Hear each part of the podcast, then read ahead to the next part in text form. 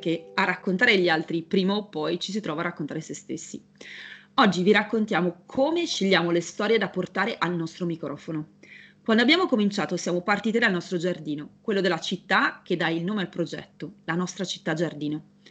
Ma l'idea di non porsi un limite territoriale è stata presente fin dal principio.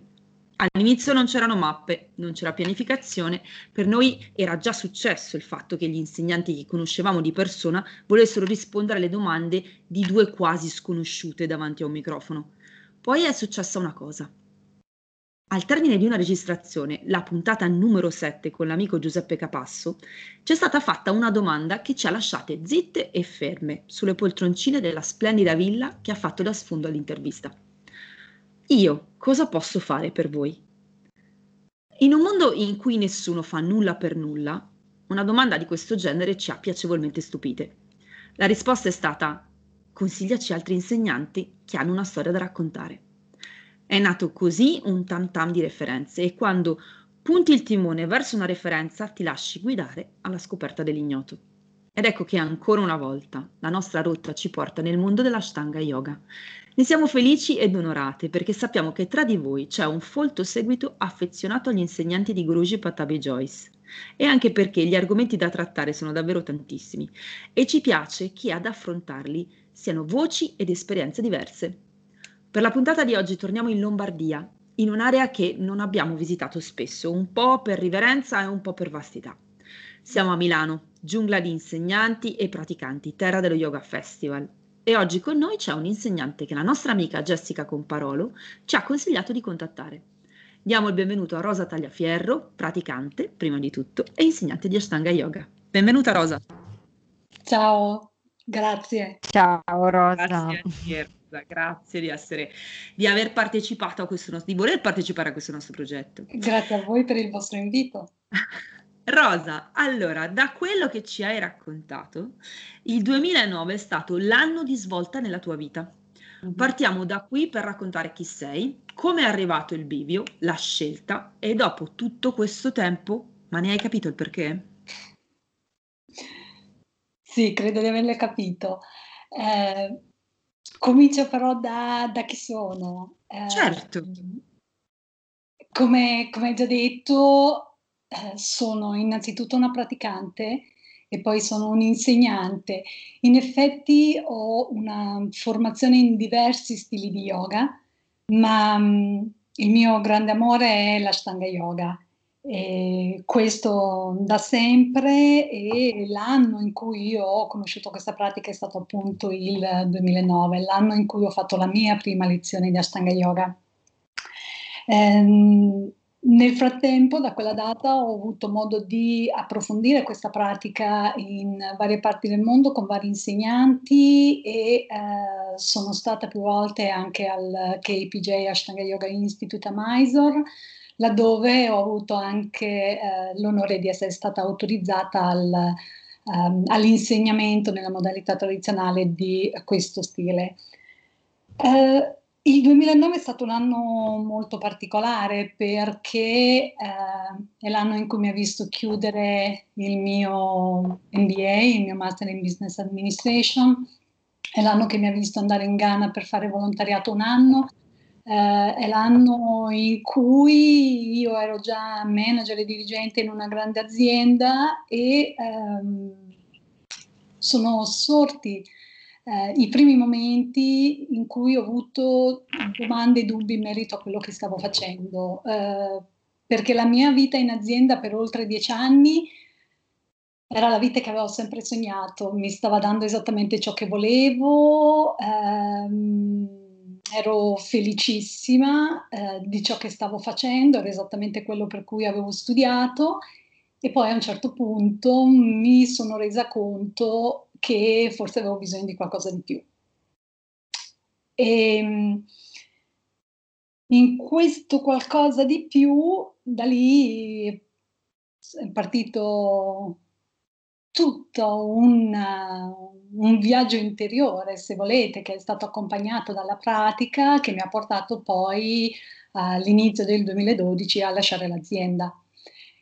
Eh, quindi sì, il 2009 è stato un anno molto molto importante e ehm, perché? Perché ho fatto questo? Perché a un certo punto mi sono accorta che ero arrivata nel punto in cui io desideravo, avevo successo nel lavoro che stavo facendo, ero arrivata a una posizione che ehm, diciamo altri colleghi raggiungevano a un'età più avanti, se volete, quindi ero relativamente giovane per il posto che occupavo. E mi sono resa conto quando ero lì che ciò che avevo sempre sognato non mi stava dando la felicità. E che nell'osservare i miei colleghi in posizioni ehm, dello stesso livello o di livello più alto c'era un'unica preoccupazione che era quello di perdere il posto che avevano raggiunto, il, il livello, la qualifica, quello che c'era. Quindi tanta corsa per arrivare ad un punto e poi eh, avere paura di perderlo. Quindi ciò che ho appunto notato è che io credo che ogni essere umano sia spinto in ciò che fa da un desiderio di felicità. E ho visto che per quanto il mio cammino in quel momento mi stesse dando la felicità, vedevo che non c'era altro che potesse arrivare da lì. E questo mi ha portato ad una crisi interiore che mi ha chiesto se è quello che desideravo, se è quello che volevo continuare a fare per magari ancora vent'anni in quell'azienda o se era il caso di, di cambiare. E, e, nulla, e quindi nel 2009 sì, un anno molto, molto, molto particolare.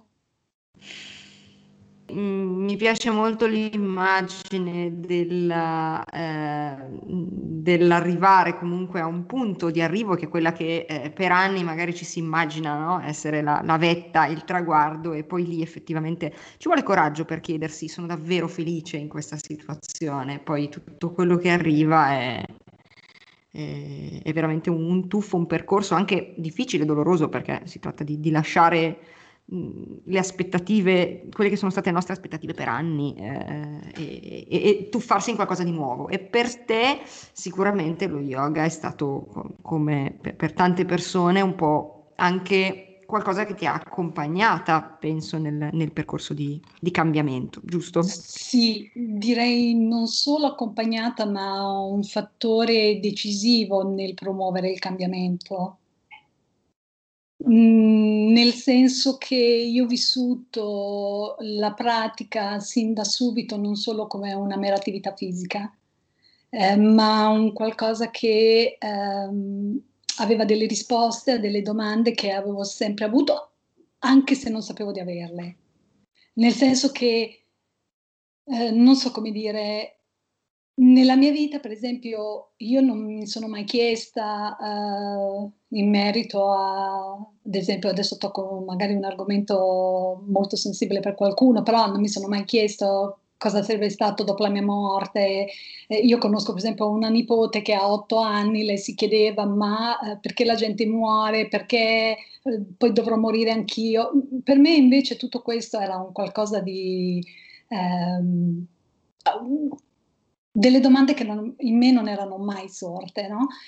Ma quando ho cominciato a fare yoga, quando ho cominciato ad approfondire i testi, eh, mi ha svegliato, non so come dire, di botto una serie di domande che erano lì del qual è il mio ruolo in, questa, in questo mondo, perché sono qui, eh, dove sto andando, cosa voglio fare di questa mia esistenza umana Ehm, e quindi diciamo ha dato più profondità e spessore a quella che era la mia vita.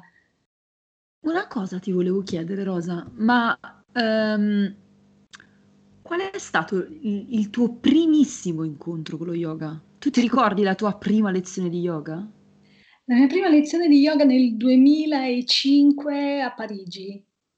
Mm. Eh, ero andata in una scuola eh, all'interno del Marais dove facevano eh, varie attività, ehm, quindi ero andata lì a chiedere informazioni per un corso di tango e ho visto che facevano dei corsi anche di Hatha Yoga due volte a settimana, al che incuriosita ho detto ma quasi quasi ne faccio una.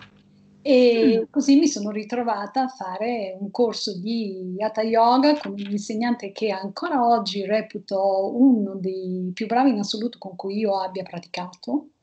Una persona che è un insegnante che si era formata a Rishikesh, che eh, diciamo era almeno nel mio immaginario, eh, nel senso che poi ho frequentato comunque poche lezioni eh, molto diverso da quello che è l'idea dell'insegnante di yoga di oggi. Era un insegnante che quando andavi le sue lezioni duravano un minimo due ore, iniziava con 20 minuti di Udiana Banda, eh, dove arrivava lì, ti controllava, ti infilava le mani all'interno dell'addome e si iniziava con lunghe sessioni di pranayama, eh, posizioni poche tenute molto a lungo. Eh, però quello che ho scoperto sin da subito, la cosa che poi mi ha, mi ha trattenuto e mi ha fatto tornare uh, a fare queste lezioni con questo insegnante di cui oggi non ricordo neanche il nome, era che quando finivo le due ore con lui andavo a correre due ore. Ave, mi dava talmente tanta carica, talmente tanta energia che anche se dormivo solo quattro ore, eh, mi svegliavo la domenica mattina per andare alla sua lezione e dopo andavo a correre anche per due ore perché era, eh, non lo so, cioè mi dava una carica fortissima. Quello è stato il mio primo assoluto incontro con, con lo yoga. Poi sono rientrata a Milano nel giro di un anno ehm, non era la prima volta che vivevo a Milano, non conoscevo nessuno, non sapevo dove andare, e, mh, mm, mi sono iscritta in palestra, c'era un corso di yoga in palestra, durava 45 minuti e vi devo dire ragazze che è stato un pochino uno shock perché io ricordo ancora che mentre tutti gli altri facevano un saluto al sole, io avevo fatto tipo i primi tre movimenti. Quindi mm. mi sono sentita totalmente fuori luogo e dopo due volte non sono più andata. Sì, è una, è una cosa che ho visto anche in, in altri praticanti, che mm, può, può, capitare quando hai questo tipo di impostazione, ti, ti, senti in effetti in una situazione completamente fuori luogo. Parliamo di un luogo che accomuna tantissimi ospiti eh, di Yoga 2100, che è Mysore la seconda città dello Stato federato del Karnataka. Per tutti gli ashtanghi e in generale per chi pratica, ha o ha sentito parlare eh, di yoga, un punto imprescindibile mm, sulla mappa, insomma, Mysore. È una di quelle cartoline virtuali che molti dei nostri ospiti ci hanno inviato e che a questo punto ti dobbiamo assolutamente chiedere. Se dovessi racchiudere in poche immagini la tua India, quale sarebbe? Quali sarebbero le immagini che ti, ti vengono in mente? L'India è in assoluto il mio paese preferito nel mondo. Eh, se penso all'India, ovviamente Mysore è uno dei luoghi che in assoluto emerge per prima. A Mysore sono stata sette volte, di solito due mesi ogni volta, tranne la prima volta che sono andata per un mese. Um, quindi diciamo ci ho passato un po' di tempo, in particolare su tutto ciò che gravita intorno al KPJ Ashtanga Yoga Institute, che oggi viene chiamato Sharati Yoga Center, ha cambiato il nome. E, ma non è l'unica immagine, perché ad esempio eh, in India ho fatto il primo viaggio insieme con il mio attuale marito e se penso al nostro viaggio insieme, le prime due immagini che mi vengono in mente sono Elephant Island a mm-hmm. Mumbai e um, il centro di Vipassana di Goenka e Gatpuri, dove abbiamo fatto insieme il nostro primo ritiro di Vipassana da dieci giorni. Poi ci sono tante altre cartoline, per esempio Rishikesh, ehm, dove sono andata a studiare più volte, eh, oppure i templi buddisti in Ladakh, i miei trekking in Ladakh, eh, Ampi ad esempio, eh, quindi dei luoghi che io considero magici, dei luoghi in cui potendo viaggerei anche domani Eh, quindi sicuramente l'India per me è yoga, ma non è solo yoga.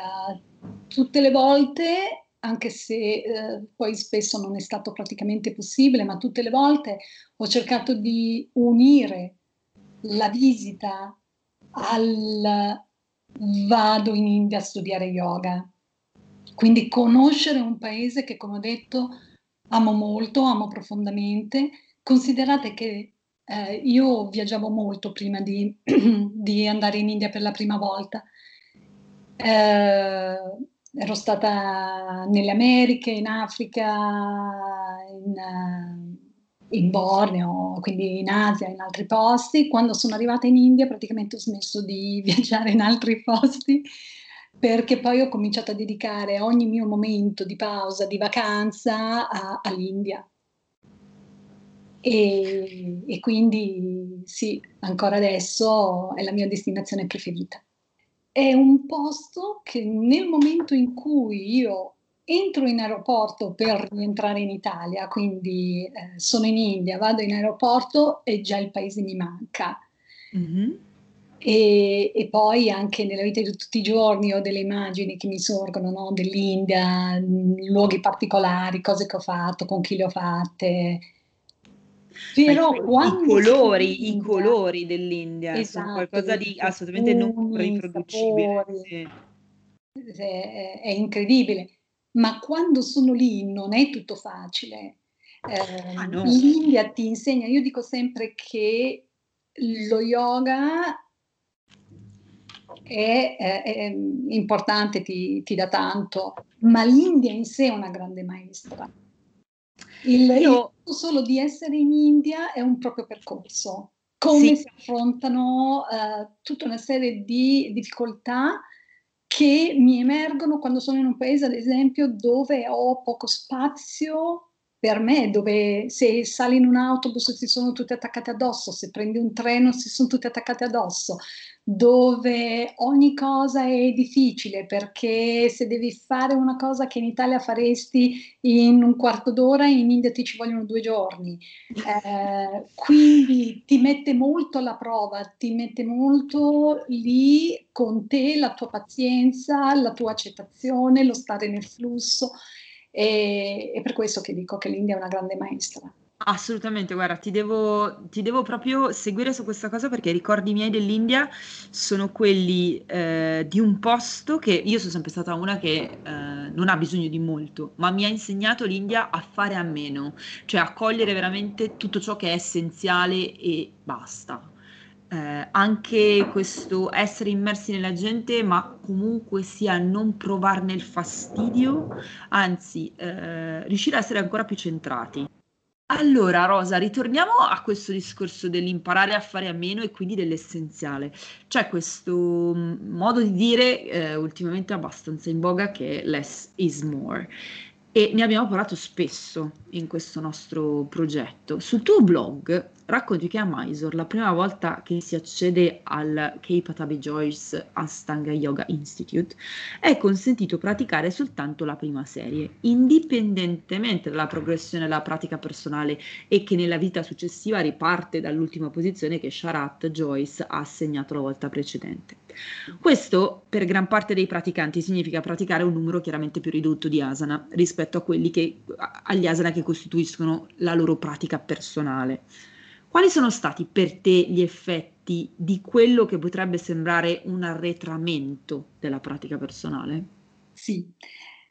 Eh, innanzitutto faccio una premessa. Io credo di essere stata eh, una tra le poche persone che è andata a Mysore quando era proprio super principiante perché io la prima volta che sono stata a Mysore e ho praticato con Sarasvati in quell'occasione, uh-huh. eh, praticavo fino a Navasana, eh, quindi quella che viene denominata la prima metà della prima serie. Sì. Eh, non avevo assolutamente nessuna idea di cosa fosse Mysore, quindi non la vedevo come una mecca, non la vedevo come gli insegnanti super top che così come è oggi nell'immaginario collettivo, almeno dei, dei praticanti di Ashtanga, per me era l'occasione di fare una vacanza quindi di lasciare il lavoro per un mese, andare in vacanza, all'epoca praticavo ancora due volte a settimana, eh,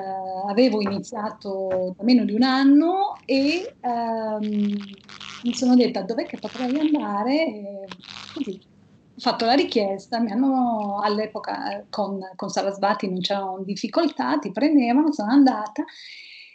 E quindi diciamo nella mia prima occasione, anzi nel corso del mese ho progredito, mi sono state date una nuova posizione e, tutto quanto.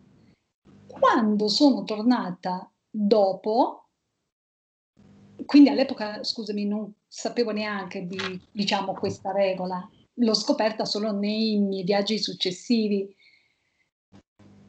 e l'ho scoperta anche proprio, per esempio, a mie spese, perché quando avevo già iniziato la seconda serie, che, eh, cui ero stata iniziata direttamente da Sharat, io nel frattempo ero andata avanti, ero arrivata a Capotasana, ma con lui ero arrivata a Crown Chasana, quindi quando sono andata lì un anno dopo, lui mi ha osservato la mia prima pratica, mi dice, beh, perché sei arrivata fin qua? E io l'ho guardato come per dire scusa, che cosa c'è di strano, perché all'epoca è così che ho imparato la regola. Mm. E, e, poi mi guarda e mi dice, l'anno scorso dove eri arrivata? E ho detto Crown Chasana, quell'ultima posizione che mi hai dato, Crown Chasana. E allora lui mi ha detto, da domani riprendi a fare fino a Crown Chasana. Ed è da lì che poi ho parlato con altre persone che conoscevo lì e ho scoperto che eh, diciamo era la norma, eh, in tanti lo sapevano, eh, io fortunatamente, cioè sfortunatamente no, no. esatto, quindi l'ho imparato in modo duro e l'impatto, devo dirti, eh, immediato non è stato piacevole.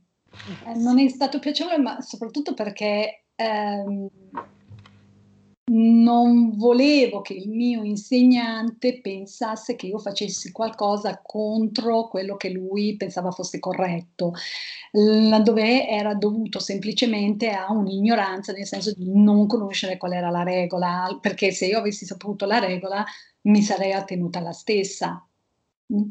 Eh, nel praticare però meno posizioni, cosa di cui avevo eh, raccontato nel blog, ho scoperto che c'erano dei grandi benefici e che less is more non è solo nel mondo dell'architettura, così come da, dall'architetto che ha coniato questo detto, ma, eh, ma è in qualsiasi settore. Mantenere le cose all'essenziale ti consente di focalizzarti di più sul dettaglio, quindi ti consente di stare più attento in quello che fai, ti consente di lavorare su quei eh, punti della pratica che per te sono più difficili, che altrimenti eh, per ovvie ragioni tenderesti a fare più velocemente, perché diciamoci la verità, il tempo che abbiamo a disposizione comunque per fare una pratica,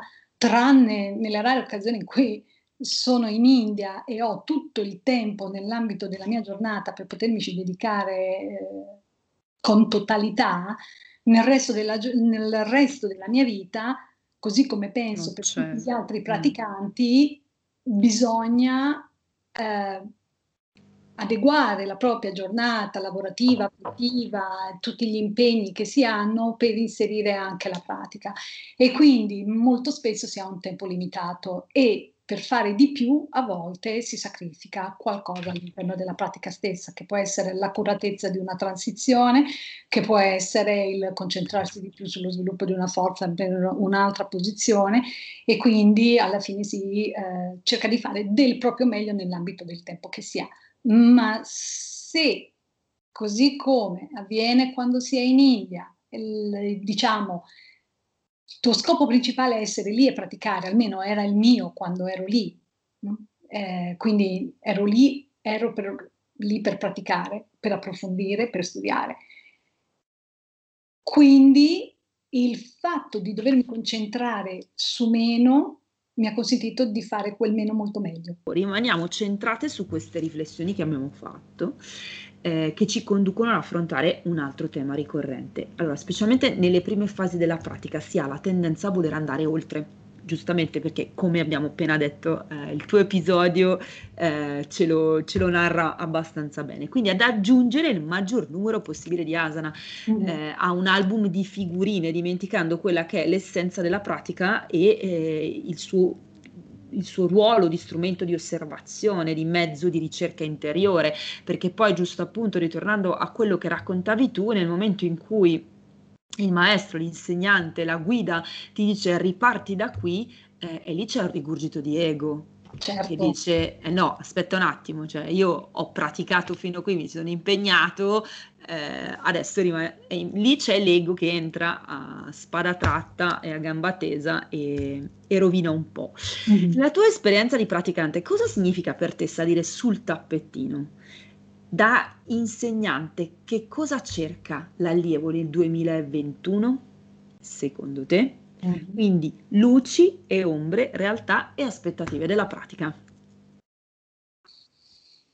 Allora, direi mi concentro prima sull'aspetto di cosa significa per me salire sul tappetino e poi andrei su cosa cerca l'allievo oggi sulla base della mia esperienza. Assolutamente. Per quanto riguarda la prima parte, allora, salire sul tappetino per me significa tante cose a tanti livelli diversi.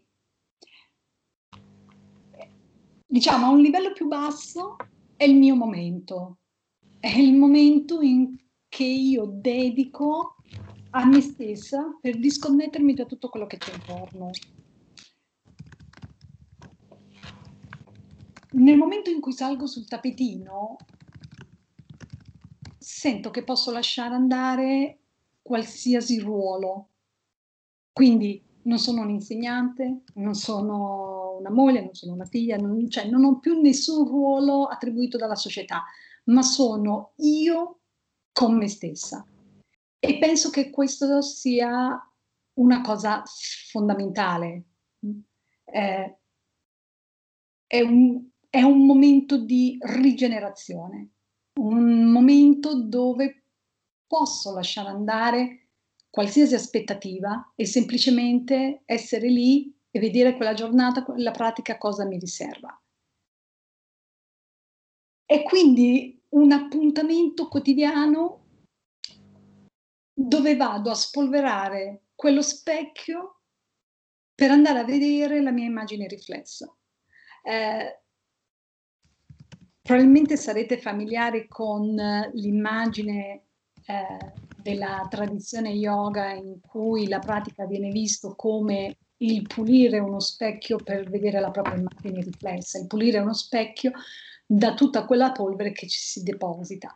Sì. Quindi per me quando mi metto sul tappetino la mattina è innanzitutto andare ad evitare che della nuova polvere ci si accumuli e poi cercare di togliere ancora un po' di quello che non sono riuscita a togliere nelle pratiche precedenti, per fare in modo di vedere quanto più possibile in modo chiaro la mia immagine riflessa. La mia immagine riflessa è chi sono io, perché per me essere sul tappetino è una grande pratica di osservazione, essere presente, eh, notare cosa emerge, notare cosa emerge da un punto di vista del corpo fisico, notare cosa emerge a un livello mentale, quindi in termini di pensieri, cosa sorge, perché sorge, eh, andare a notare quali sono le emozioni che vengono a galla durante quella pratica ed osservarle, osservarle il più possibile come uno spettatore. Quindi la pratica diventa un'occasione per praticare quello che è molto noto no? nel campo dello yoga, della, della meditazione, l'equanimità. Quindi osservare, vedere ciò che emerge, accettarlo, ehm, accettarlo ma non come rassegnazione, ma vedere, notare che c'è e andare avanti. Eh, a me piace molto questo parallelismo, si dice spesso come nella pratica dell'ashtanga, no? non si tengono le posizioni per più di cinque respiri, per, un, per, una ragione, perché non ci si attacca neanche alle posizioni. Dal mio punto di vista è, non è tanto la posizione, ma anche ciò che emerge nel fare quella posizione, quindi un, do, un qualcosa che può essere un dolore, un fastidio da un punto di vista fisico, ma anche dei pensieri, no? questa posizione come oggi rispetto a ieri, rispetto a come vorrei che fosse, delle emozioni, siamo tutti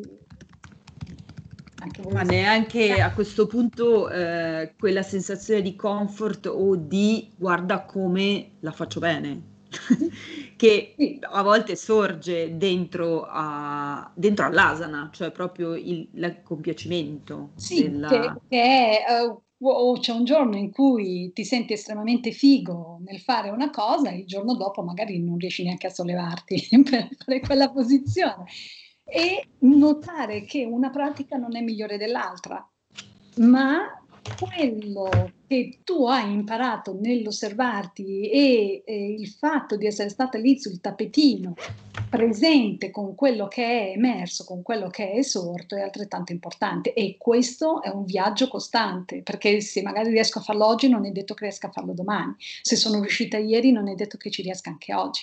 Quindi è un costante, tra virgolette, allenamento ehm, dello stare con quello che c'è.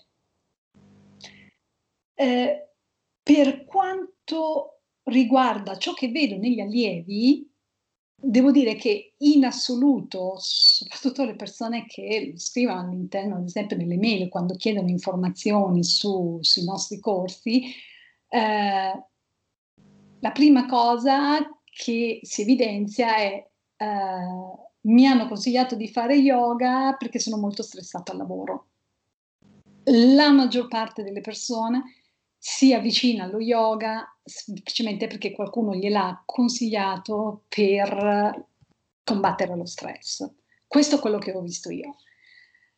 Poi ci sono uh, altri tipi di studenti che magari uh, diciamo già conoscono lo yoga, sono già praticanti, che magari cambiano scuola perché eh, cercano un nuovo stimolo, cercano di progredire, quindi cercano una nuova condizione che per loro sia più proficua rispetto a quella che eh, eh, pensano di lasciare. Eh, poche persone, devo dire, sono attratte dallo yoga, secondo me, semplicemente per averlo visto sui social ma mm, la, in ciò che io ho visto, la maggior parte delle persone è perché cerca attraverso lo yoga di stare meglio. E di questo devo dire che me ne felicito molto. Non so se è anche la vostra esperienza questa. Sì, mhmm, da da insegnante ti posso dire che, vabbè, ci sono dei dei cluster, nel senso che c'è chi arriva per curiosità, c'è chi arriva perché gliel'ha detto l'amico, c'è per chi arriva perché c'è l'amico. Ehm, a C'è chi arriva questa perché gliel'ha detto il medico. Sì, a volte questa consapevolezza in realtà, ehm, la consapevolezza che di cui tu stavi parlando, quindi il fatto di, ehm, voler stare meglio, voler stare bene più che meglio Sì perché poi sembra sempre che ci debba essere un miglioramento quando in realtà non si parte da una base solida che è quella del come sto, cioè me lo chiedo come sto. Eh, spesso s- arrivano a questa consapevolezza, ritorno perché voglio stare bene, ritorno perché adesso mi sento e capisco cosa mi fa stare bene, cosa voglio e cosa non voglio e cosa voglio che entri nella mia vita, cosa non voglio che entri nella mia vita. Eh, mi è capitato con una praticante che eh, ha chiaramente subito povera il lutto eh, del marito mh, mm, recentemente, è venuta per curiosità, poi chiaramente si è fermato tutto perché l'anno scorso si è fermato tutto, l'ho rivista recentemente, mi ha detto io non vedo l'ora che rinizi perché io stavo bene. Mm. E quando è arrivata la prima volta che è, che è entrata in sala non, non stava bene era evidente che non stesse bene. E mm, c'è proprio un ritorno a se stessi e come dicevamo prima quando si parlava dell'India eh, l'accettazione dell'essenziale e eh, lo stare in quello che è l'essenziale fondamentalmente Concordo, concordo pienamente.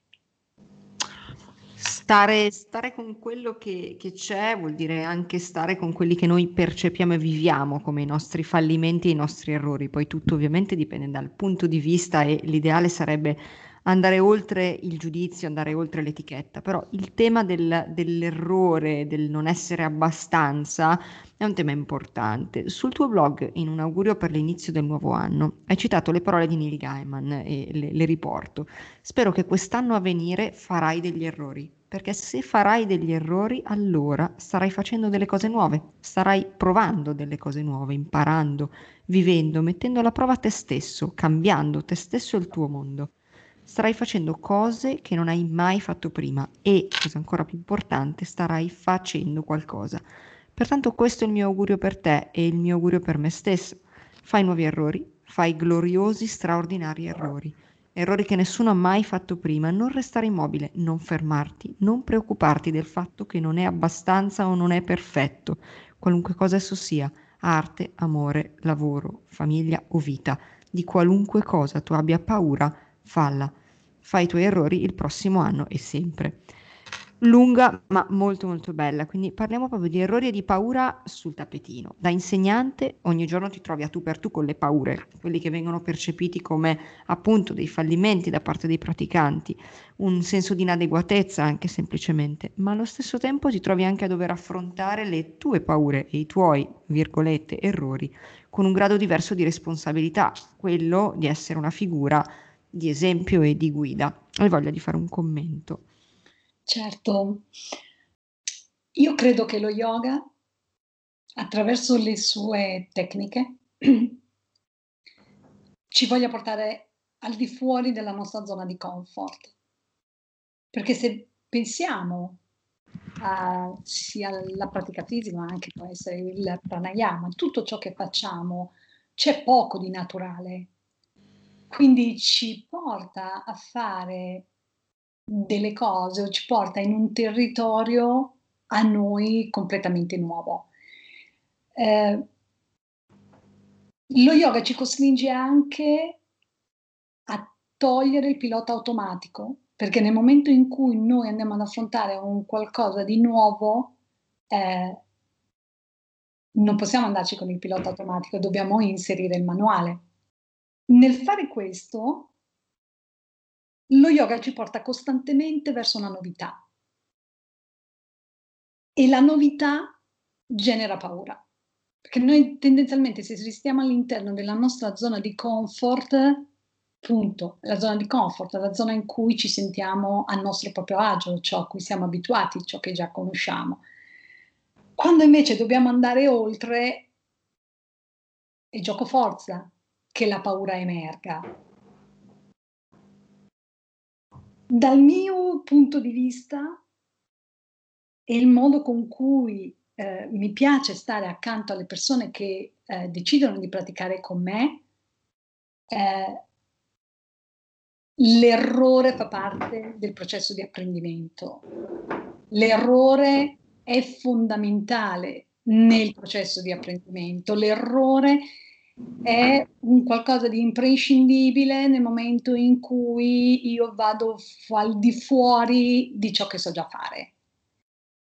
E molto dipende dallo spirito con cui si approccia questo errore. Se il praticante, eh, piuttosto che lasciarsi spaventare dall'errore, eh, lo vede come una fonte di motivazione, il fatto di sapere che se io sto sbagliando quello che sto facendo e sto dando un messaggio al mio sistema nervoso, sto dando un messaggio al mio cervello per dire trova il modo di fare questa cosa in modo giusto eh, e quindi di imparare, allora può essere uno strumento di motivazione, può essere uno strumento di crescita.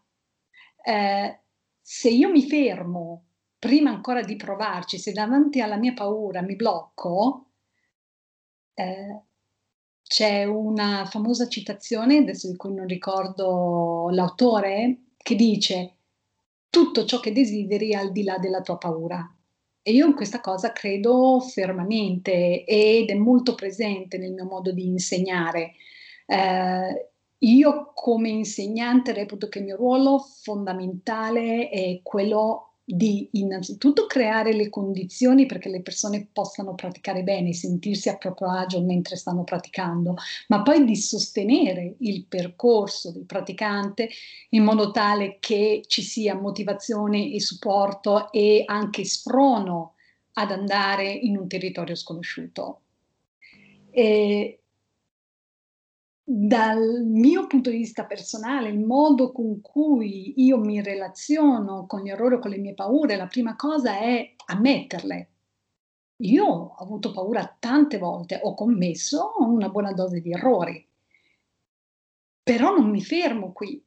Non è il modo con cui mi piace o eh, è il modo con cui sprono eh, di nuovo i praticanti che scelgono di eh, eh, seguire, mm, di essere accompagnati nel proprio percorso da me, di essere poi consapevoli dell'errore commesso, quindi vederlo, eh, accettarlo che è stato fatto, analizzarlo perché è stato fatto, come posso evitare che avvenga di nuovo, quindi imparare dall'errore che ho fatto non lasciarmi bloccare e continuare ad andare avanti con la fiducia che la prossima volta magari sarò un po' più pronto ad affrontare queste paure. E per esempio, da praticante stessa, eh, io ho avuto paura nel momento in cui, ad esempio, ho fatto per la prima volta Shirshasana, la verticale sulla testa. Poi ho imparato a superarla, ma ho avuto paura di nuovo quando sono andata a fare Pincha Mayurasana, quindi la verticale sugli avambracci. Poi ho imparato a superarla con il tempo, con la pazienza e ho, ho avuto di nuovo paura quando sono andata in verticale sulle mani, ancora oggi lavoro attraverso quella paura. Quindi le paure, gli errori che si possono commettere mentre si eh, cerca di attraversare questa eh, paura, ma non solo, eh, io credo che sia una costante della vita. Per cui non è da temere, ma da imparare a conoscere. Perché poi la paura è semplicemente un messaggio del nostro sistema nervoso per dirti state attenti perché è un istinto che ci spinge alla sopravvivenza, no? Avere le persone a fianco a noi che ci guidino eh, ad attraversare, come piace dire a me, la paura è importante. Quindi le persone che scegliamo, mm, che desideriamo avere accanto a noi che ci possano aiutare nell'attraversare la paura, quello è una nostra scelta. Quindi eh, a noi scegliere le persone giuste. Grazie, grazie per queste parole. Eh, sicuramente poi quello che andiamo a imparare eh, dal lavoro che si fa quotidianamente con la pratica sul tappetino, poi ovviamente la cosa bella è che ce lo portiamo nella vita. Quindi davvero grazie per queste riflessioni eh, estremamente profonde e, e belle. Quando ti abbiamo chiesto se avessi delle tematiche di cui parlare durante questa intervista tu hai portato alla luce l'inclusività e ti confessiamo che mh, per noi è sempre stata un po' un cavallo di battaglia questa domanda. Ci fa molto piacere che sia stata tu a chiederci di parlarne. Viviamo gli anni dell'inclusività ad ogni costo, è un tema complesso eh, che eh, caratterizza anche la yoga community, soprattutto oltreoceano. Cosa significa per te essere inclusivi? Possiamo dire che lo yoga è per tutti o no? e che cosa, se tu lo ritieni tale, lo rende una pratica inclusiva? Questa è una gran bella domanda. Eh? Io credo che lo yoga sia inclusivo e poi ti dirò perché, ma non credo all'inclusività a tutti i costi. Mm. Mi spiego. Lo yoga nella sua accezione più vera è inclusività. Sappiamo che la parola yoga deriva dal sanscrito yug, no? che a sua volta significa unione. Quindi un'unione, un congiungimento di tutte le potenzialità del corpo e della mente con lo spirito, con il divino, con il Dio, il Purusha, così come poco importa il nome che vogliamo dargli. quindi verso un qualcosa di unico e universale cui, di cui tutti facciamo parte. Quindi lo yoga di per sé è inclusività, inteso nella sua accezione più bella. Siamo tutti parte della stessa cosa, siamo tutti la stessa cosa. La pratica in sé, se pensiamo allo yoga come eh, gli otto rami dello yoga di Patanjali, la pratica in sé eh, è aperta a tutti, non pone limiti a chi può praticarla e a chi non può praticarla, perché è aperta a, a tutti, indipendentemente dal sesso, dalla religione, dal credo, dall'età o mm, dalla propria nazionalità. E a questo proposito c'è una citazione di Pattabi Joyce che a me piace molto e che voglio leggere perché secondo me spiega molto bene questo concetto e dice chiunque può praticare yoga un giovane può praticare, un vecchio può praticare, un uomo molto vecchio può praticare, chi è malato può praticare, un uomo senza forza può praticare, ma non la persona pigra. La persona pigra non può praticare. Quindi lo yoga non prevede delle preclusioni. Lo yoga è veramente aperto a chiunque abbia il desiderio di volerlo praticare, perché ovviamente non puoi costringere una persona che non vuole praticare a praticare. Nella realtà, invece, ciò che vedo è innumerevoli separazioni, basta pensare ai vari stili di yoga e delle volte proprio alle lotte tra uno stile di yoga e l'altro, quindi la, la regola di dover denigrare chi fa un altro stile, il mio è migliore del tuo, chi fa quello yoga lì è solo fisico, chi fa quell'altro yoga è in un altro mondo, chi... quindi alla fine possiamo vedere che nello yoga si pratica molto bene, si razzola, non altrettanto bene. Eh, in alcuni casi sembra che alcuni stili siano esclusivi e puoi fare solo se, se fatto in un certo modo, così. Eh, ma in effetti, secondo me la cosa importante è un qualcosa che io, per esempio, dico sempre alle persone nuove che magari vengono a provare nella nostra scuola. Eh, non l'ho detto prima, ma eh, io sono anche presidente eh, del, dell'associazione Anima Fenice e abbiamo questo progetto che si chiama Ashtanga Yoga Italia, che è la nostra scuola eh, dedicata all'Ashtanga qui a Milano. Dico sempre, attenzione quando scegliete lo yoga allo stile e all'insegnante. Il fatto che voi pratichiate Ashtanga e non vi trovate bene, non significa che lo yoga non fa per voi. Probabilmente non avete ancora trovato lo stile di yoga che fa per voi. Quindi se fai questa lezione e non ti piace lo stile, provane altri, perché sicuramente ne troverai un altro che farà più al caso tuo. Allo stesso modo, se ti è piaciuto lo stile, ma non ti sono piaciuta come insegnante, non fermarti, cerca un altro insegnante che parla di più alla tua natura. Quindi questi due aspetti secondo me sono fondamentali. Siamo tutti esseri diversi. L'essere diverso per me è un plus, non un minus, quindi è un qualcosa che aggiunge valore, non lo toglie. E per quanto diversi, ognuno avrà il suo modo di praticare yoga. Ti faccio un esempio molto, molto pratico.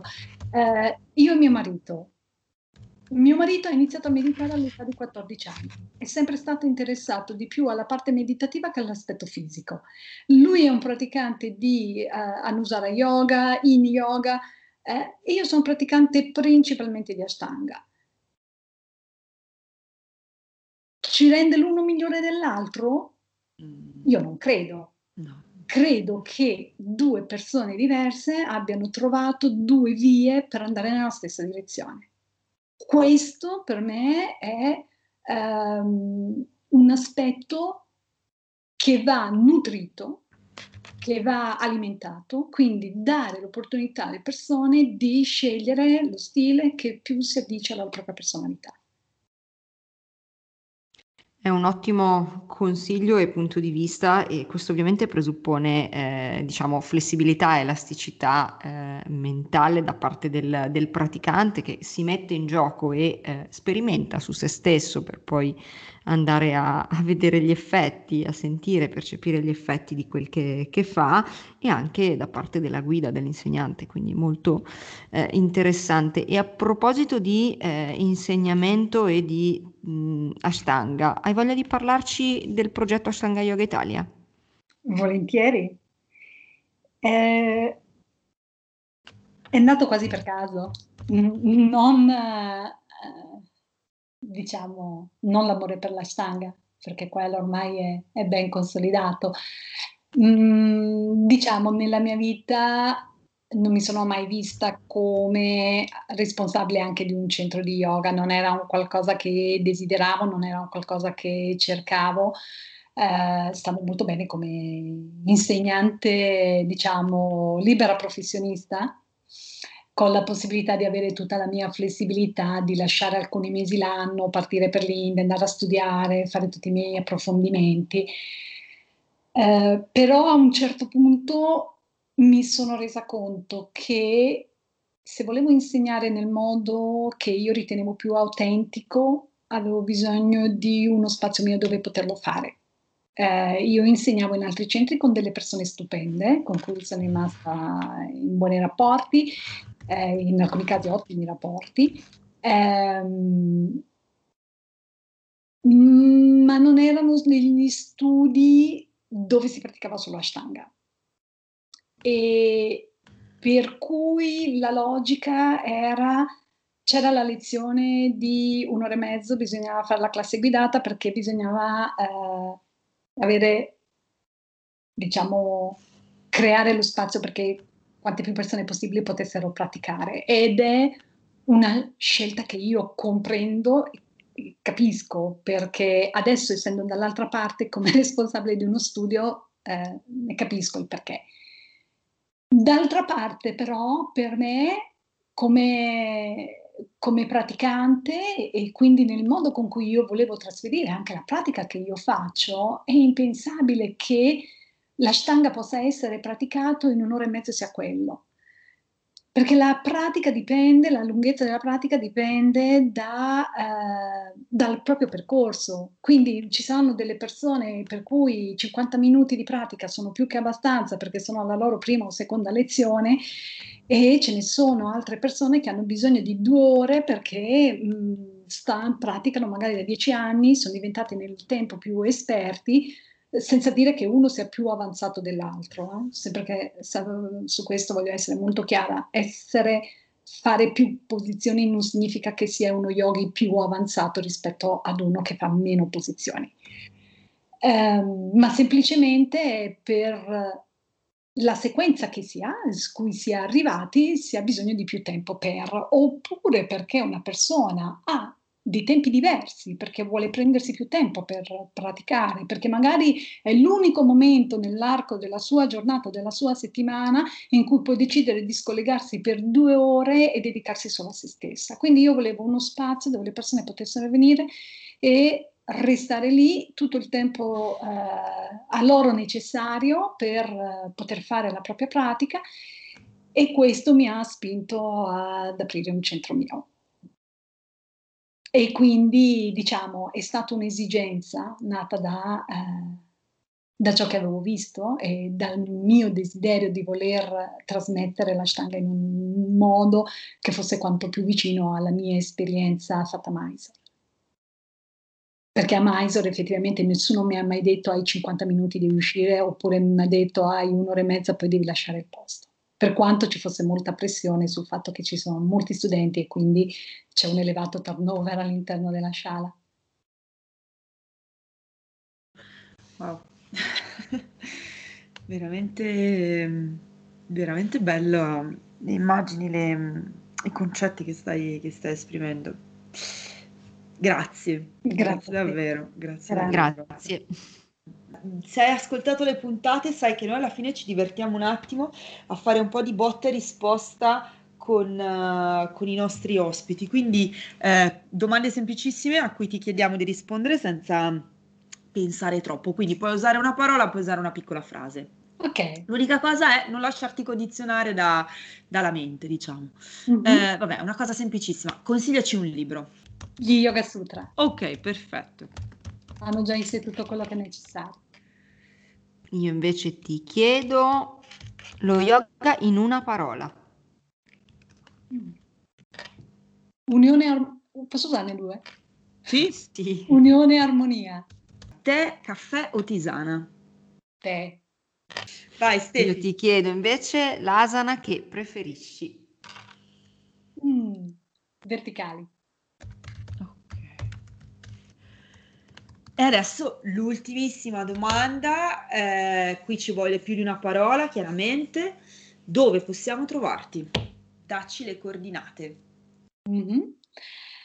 Allora, Milano, Ashtanga Yoga Italia, in uh, Viale Doria 35, quindi proprio a 50 metri da Loreto.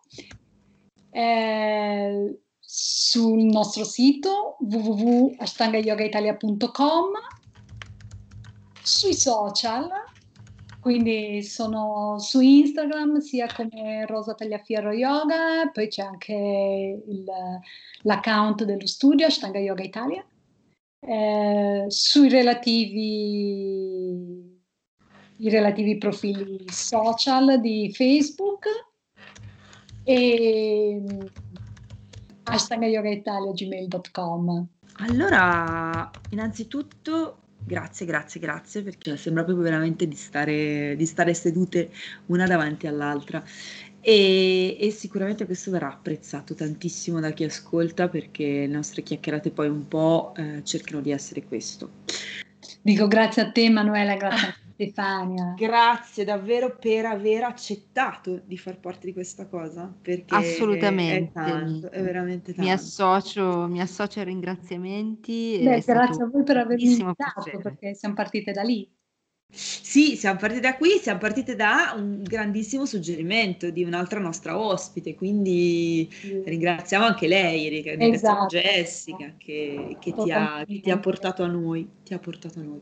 ringraziamo anche voi per l'ascolto, vi salutiamo e ci risentiamo alla prossima puntata. Alla prossima puntata.